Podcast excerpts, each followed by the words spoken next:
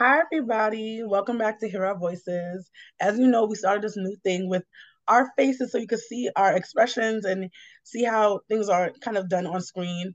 I'm very excited about doing this, to be honest. It wasn't my idea initially, I'm not gonna lie to you. But I'm okay with doing video because I do YouTube, so it doesn't really matter to me. But welcome back. This is your host, K Did. And I just want to get some things in the way. Guys, follow us on social media TikTok, Twitter, Instagram, Facebook. We're the most active. Well, I should say I'm the most active on Instagram and TikTok. I don't have a Facebook right now, um, because of some problems. I got hacked, so my Facebook was taken away was snatched from me. But um, I do take care, and I do the TikTok also, so that's why uh, it's kind of uploads on there. We're also going to be having a Spanish a Spanish podcast coming out soon. So if you would like to be a part of that, that'd be great. Um, we're looking for a lot of Spanish speakers because New York, New York and America in general have a lot of Spanish speaking people. I'm trying to represent good enough people who are out there. If you don't know, the population of sheltered people in New York City is the highest are blacks and the next, are Latinos or Latinx, whichever one they prefer at the time. And um, so we trying to represent a good amount of that. If you don't know, we're based in New York City. If you see on our certain titles, it says NYC, that's New York City, depending on where in the world you're watching this podcast from. So so that's the kind of things we have right now. So right now, our guest today is Alida, and she's gonna tell you more about herself and how she started, um, and her story, how she became homeless. She has a very unique story, and um, I don't know fully her story to be honest. I don't know fully her story. I tried to, you know, I know I know for a while, so just be on that. And also, um, she'll tell you what she has for her nonprofit coming up in the podcast also. So Alida, tell us how did you become before you became homeless, how did it kind of start out for you? Thank you, Khadija. Um, thank you, first of all, for having me. I'm really excited to be here. Thank you for being and, on. Um, like you said, we've known each other for a few years now. Yes. And um, as advocates, right? And um, and that's what we do as an advocate. We bring awareness. We talk about really important topics um, for prevention and for many other reasons. So I become I became homeless. It was just part of the life, actually. Um, I lived in another state, and then everything was fine. Um, I had a family, and um, it was a domestic violence situation that um, pushed me to flee. And and of course, when I had to flee, I had to leave my house behind and uh, and everything, in my life, uh, basically. So I just I took off with my little children, and um, and that's how I became homeless here in New York City. I have a question because a lot of people do listen to me and people on YouTube and things like that. I've never experienced domestic violence, but honestly, you can see it in many different ways. People think it's only like you getting hit. Is many different ways. Can you explain how if you did you see it right away? What was the signs that you picked up on? Things like that. So to help the people who are listening they might not even realize they're in a situation that they're in at the time. Now, the thing about domestic violence is really, uh, it's really tricky. Um, it's it's not written on someone's forehead, um, and you you might have been in a domestic violence situation, and if you're gonna go through that the second time, it's not going to look the same. If you did, then by by now nobody will be a victim of domestic violence a second time because for me it was a second time. Oh wow. Um, it doesn't look the same. There is no there is no sign, there is no uh, profile um, that you look at and you say, okay, this is that person is an abuser or that person you know is going to exploit me so then i'm going to stay away from that person it doesn't look like this and like you said domestic violence has many forms um, it can be physical it can be a psychological, which is even the most dangerous, um, in my opinion, because it, it can happen and you don't even realize what's happening to you, right? right. It can be financial. It has so many other forms. Um, that that person can treat you very well, but they take advantage of you. They take your paycheck and they use your social to do whatever they have to do without asking your permission. So it can be many, many things. Um, and that's why you really have to be careful. One of the things that I always said to my clients is the fact that you always have to listen to your guts. And because this, if I if I listen to my guts, if I did that a long time ago, I think many things could have been avoided. Right. And um, and if anything, if you if you had a way of living your life, and then all of a sudden that person comes in your life and wants to change everything, and when I say everything, you have to take a minute and think about it because one of the the the, the, tactics that um, abusers use is the fact that they take the the the the prey, if I may say, away from the support. They might take you, put you on the side. Why? Because they can just have more room for coercion to just um, input what they want in your mind. Right. Because if you stay, if you have a really strong social support, it's going to be really difficult for someone else to manipulate you. That's true. Because you're always going to have all those people around you to tell you, oh, you've changed. Oh, this is different. That doesn't look like you. Oh, the leader and you will have said this, but this is weird. This is different. Or why are you doing this? This is, and then without even just judging you, but they might open your eyes without you, you even realizing that. And then you'll be like, oh, okay, maybe this is wrong. But one of the tactics is the fact that they take all these people away from you. So you don't have any support. So when by the time you realize it, you're on your own. That's and true. you're on your own, like you you realize, and that's really the moment that they take advantage of to really um, manipulate and do what they have to do. So there is not, I would not say there is like a standard um, procedure or protocol that you need to follow. Um, I believe that you know we hear we, we really everywhere we hear it, people say love does not hurt. Yes, love should not hurt. Love is a good thing. Right. And um, it should not be complicated. You should not feel threatened. Threatened. You should not feel scared or some type of way. Just you know, around that person who's supposed to love you or you are supposed to love. You know, the minute you feel like okay, you are playing like a double game here, or you are not yourself, start questioning yourself. What you're doing? What's happening? Are you the same before meeting that person? Yes or no? Just do like an assessment, things like that. But just make sure that if somebody comes in your life in the name of love and they want to take you away from your family, your friends, and all these things because they love you and they want to spend all the time with you, right? Stop questioning that because that's not a healthy relationship.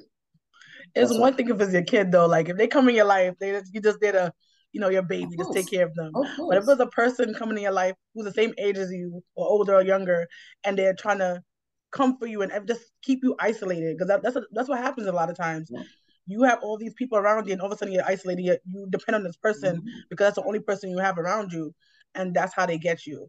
Yeah. Is you're like prey almost you are. kind of thing. Yeah, to to abusers, like yeah, they you are you are prey. Basically, that's what it is. Yeah. It's they, they have a strategy. I mean, you, you don't become an abuser just you know you wake up and you're an abuser. I mean, they have strategies. They have they, they, they have tactics. They have things that they put in place. They take the time to look at the person and like if it's like a boyfriend or husband, they have been with you for few times, so they analyze you, they know how you react, what you like, what you don't like, and you know how strong you are, how weak you are, and then you know that's what they use. They take their time. Do you think most abusers know they're abusers? Like, do they know that they are the person hurting other people, even though they see it? Because some people, not everybody, they grew up with this. They grew up with seeing somebody else doing it to somebody else, a lot of times, and then they end up doing it as an adult, and they don't realize it's abuse that's happening. You know what I'm saying? So, do you think a lot of them know that they're abusers? Not all of them, but yes, it has been uh, research have shown that. Um, and if if somebody like let's say a child who been was raised in an, abusive home or in a violent home, as um, I don't know the percentage, but there are chances for them as an adult to become violent too. They would just right. perpetrate and just repeat what they what they know, what they've seen, which is normal to them, right? Not giving them an excuse here, but this is what it is. Like if you, as a child, you are raised a certain way. Like when you grow up, that's what you that's what you do, right? You repeat no.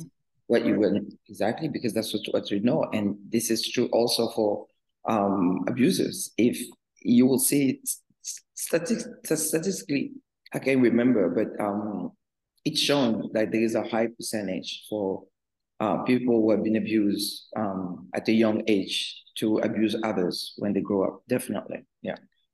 That's crazy. Not we're not trying to, you know, as she said before, trying to give excuses, but sometimes you have to think about also. I'm not saying stay there and take the abuse, but think about hopefully get they get help and understand that some of them do come from broken backgrounds. Um, but this is what it is. they need to yeah. get help. And then the truth is, in our communities, I'm talking about Black communities, those right. topics are still taboo. People That's don't true. talk about this, right? Um, you know, if you have been exposed to violence and abuse it's going to affect you one way or the other.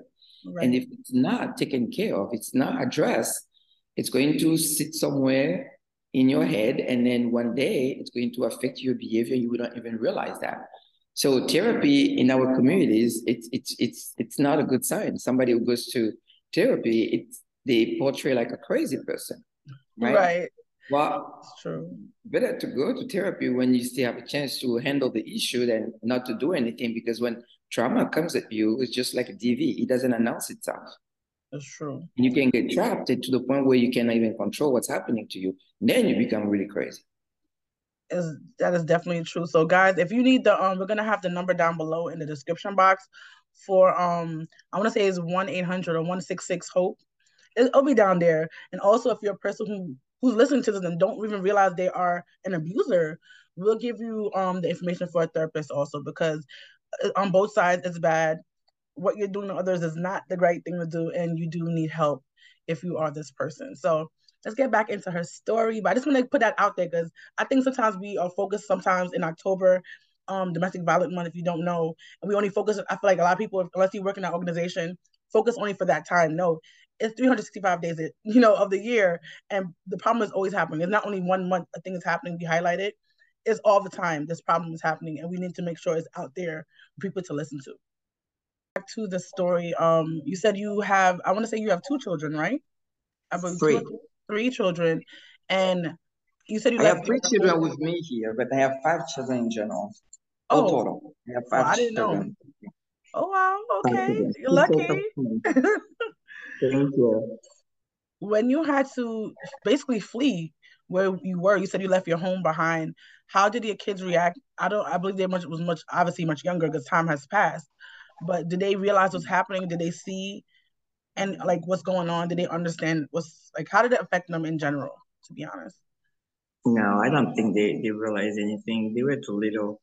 Oh, um, they were too little. And then as a survivor, you you learn so many things, right? And um, one of them as a mother is to is just to do your best, to do everything just for your kids not to feel hurt or not to feel any that anything is wrong, right? Right? So in that survival mode, I I I was just, you know, the fun, the best mom, you know, for my children not to to question anything right. basically. Uh, but I remember the the oldest one that she was she would ask her, when are we going back home? because it I can't hear you. But I can hear you now. I'm sorry? I couldn't hear you before. Oh, I'm sorry. No, no but um she she she asked uh, many times um when are we going home when are we going back home? Because she knew where we were didn't was not home. It didn't look like home. So that at least she could tell the difference. Like you, you, everything was different. Like the people she used to see every day were not there anymore. So she she you know she wondered. But um as far as they didn't ask any question because they, they didn't understand. I mean the the twin were like two years old. So you know, they were like, they were just learning how to talk and, you know, they're busy in their lives. And so they, and then they got introduced to um, schooling. So they went to, um, to daycare right away. So it, I think fun, new things were happening right. in their lives. And um, they, so I didn't have to deal with that, thank God. but um, later on, so it's so funny just to say that kids don't don't forget anything, right? They don't. yeah. And um, later on, so part of my organization, with my organization, part of our mission, uh, we have uh, this program called Love Gives. And then what we do, um, we do a lot of events, but one thing that is really dear to me is the fact that during the holidays, we, we bless shelters. Um, because I was blessed when I was in the shelter.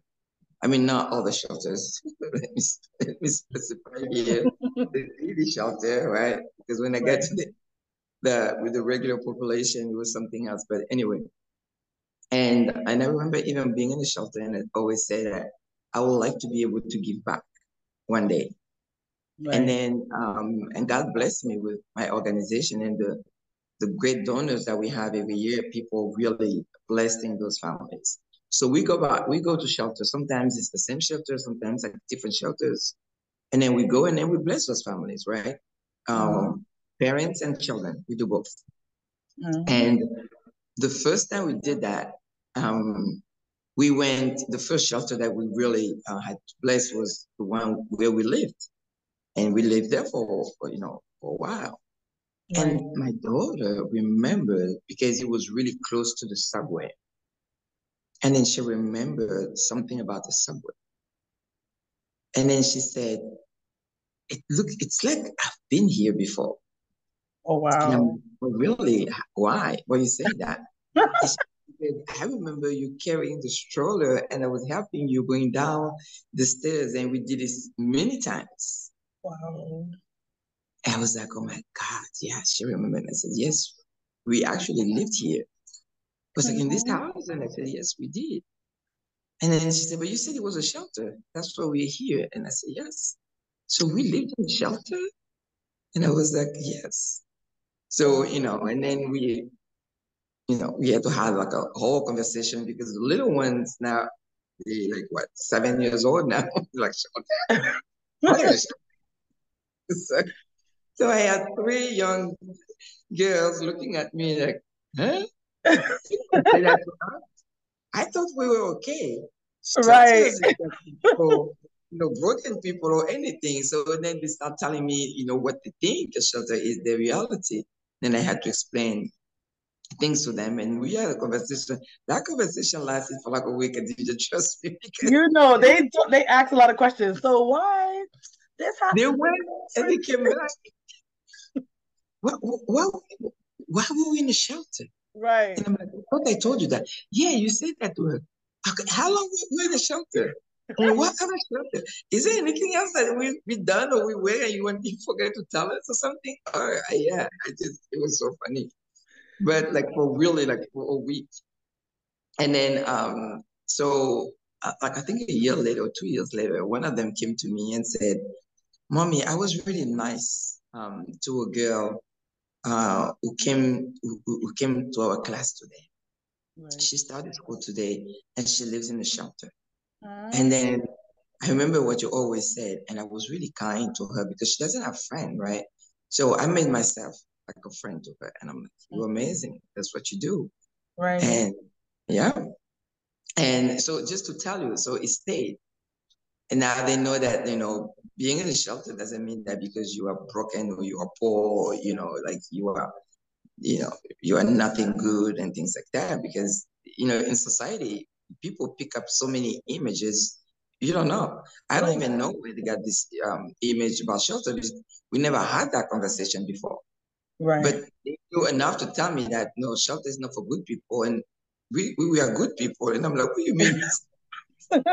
you're good and shelter is not for good people. So um, at least they learn something. Yeah.